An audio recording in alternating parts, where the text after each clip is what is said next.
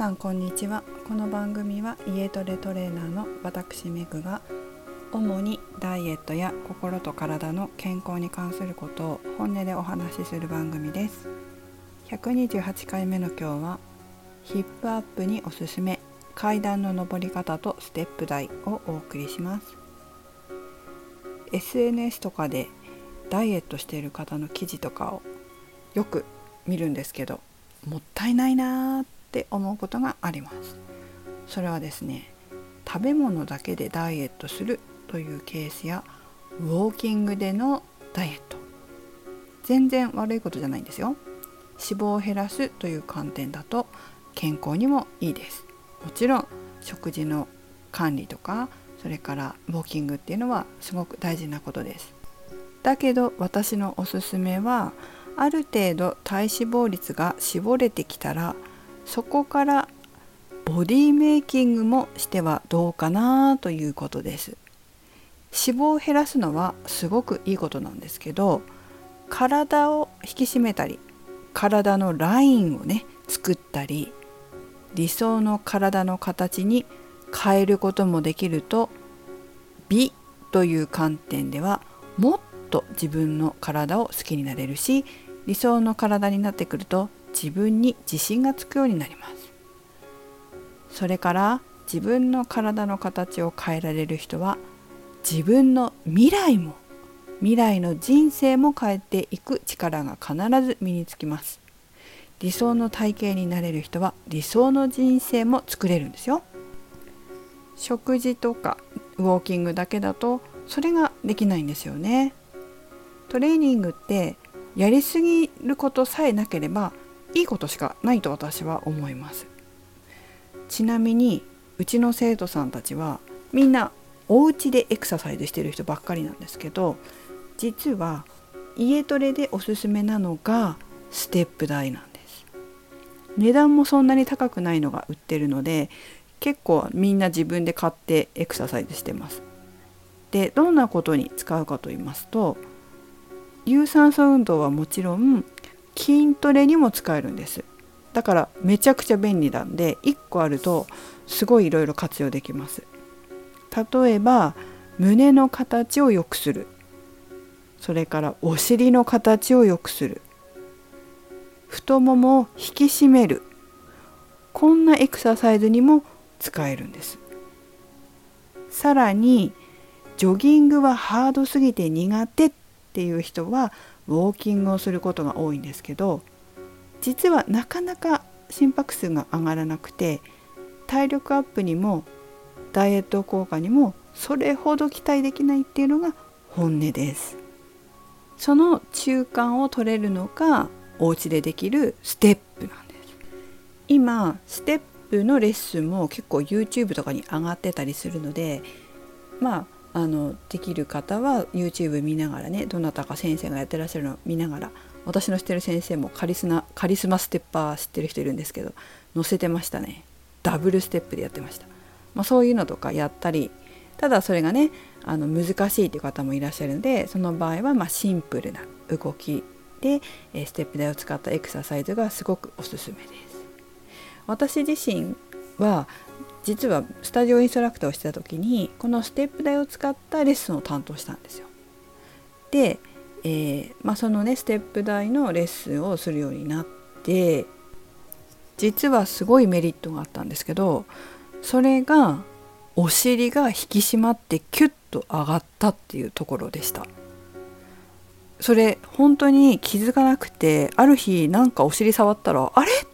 なんだ？引きし引き締まってる？は垂れてるのがなくなったって思ったんですよそれであこれやっぱりステップ台ってお尻の引き締めにいいんだなっていうのが分かったでえー、まあ、心拍数も上がるしお家でもできるし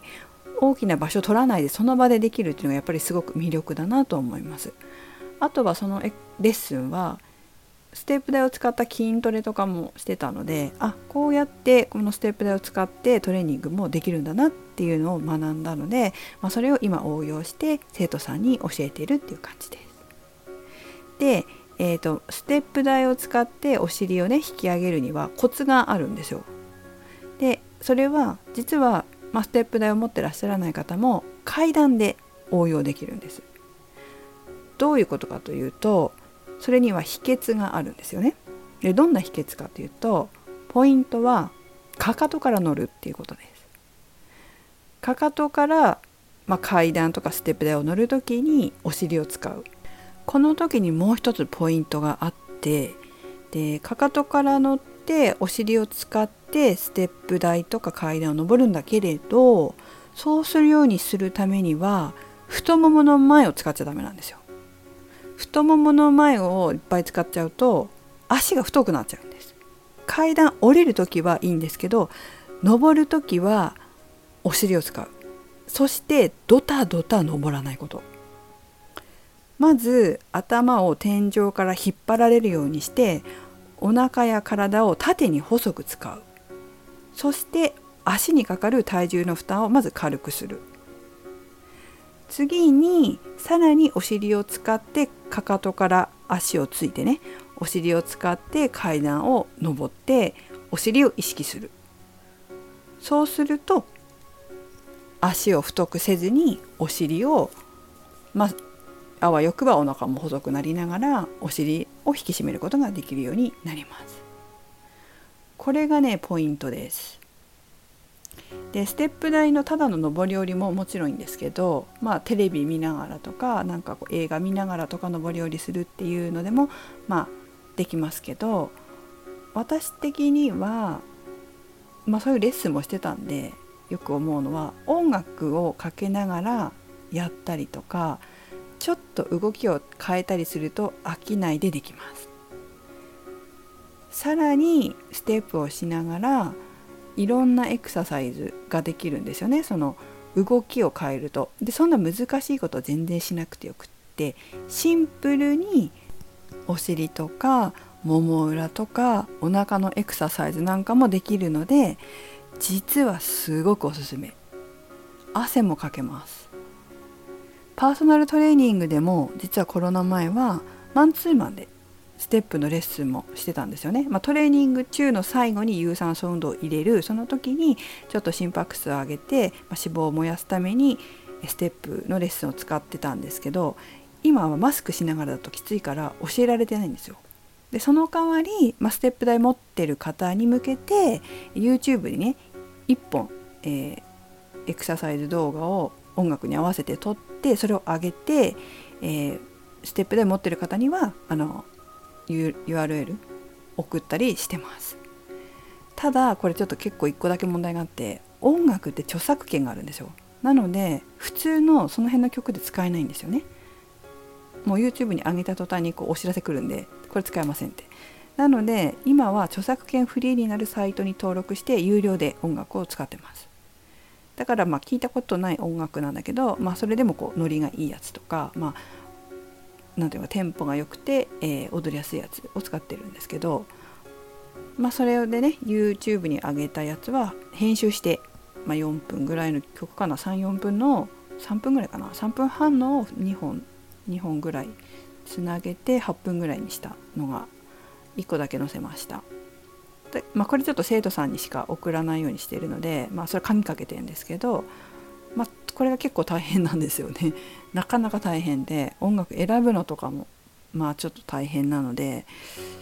まあ、有酸素運動をこれやってくださいねっていうのはインスタライブでやったアーカイブを使ってもらうこともよくあります。でもね今日ちょっとひらめいたんですよ。トレーニングしてる時に。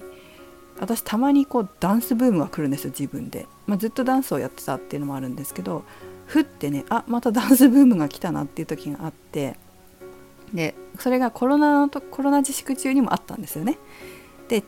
その時は TikTok をちょっとやってみようかなと思ってやってたんですよ。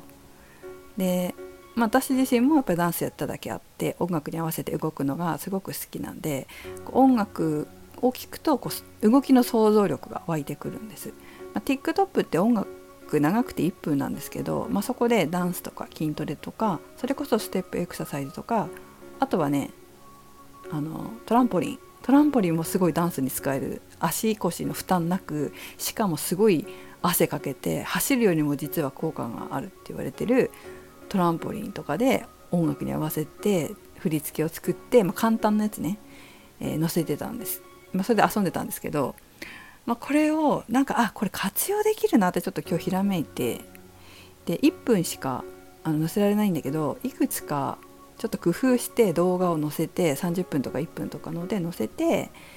でそれはそれをまあ最終的にこうちょっと工夫してねうまく1分ぐらいのをこう上手に振り付けにして楽しんでもらうっていうのをちょっと思いついたのでえ明日撮影して明日か明後日には公表できるかなというふうに思います。まあ、それは、ま、鍵かけないので、まあ、もし見たい方いたら URL TikTok 貼っとくので見たい人は見てもらって構いません。ちょっと、えー、生徒さんにも面白く楽しくエクササイズしてもらおうかなと思います。なんかこう自分のメリットってトレーナーだけやってきたわけじゃなくて、まあ、ダンスやってきたりとかそれからそれなんていうのエアロビクスみたいなレッスン、まあ、ダンスのレッスンとかもしてきてで、まあ、トレーニングも勉強もして心理もやってきてっていうのがあるので、まあ、いろんなことをこう応用して楽しませることができるのかなというふうに思ってます。まあ、少しでもねあの生徒さんに、まあ、それから、まあ、こうやってねラジオ聴いたり、まあ、インスタグラム見てくれたり TikTok 見てくれたりしてる方に楽しんでもらえたらなと思います。ちょっと工夫して明日やってみますので、えー、ぜひねご覧になってみてください。ぜひあの食事だけとかウォーキングだけとかじゃなくてボディメイキングっていう観点で美しいボディラインを作るにも作るのはあの体を動かす、まあ、しかもトレーニングしかないので、えー、そこら辺もね興味があれば是非取り入れてもらえたら嬉しいです。最後までお聴きいただきありがとうございました。めぐでした。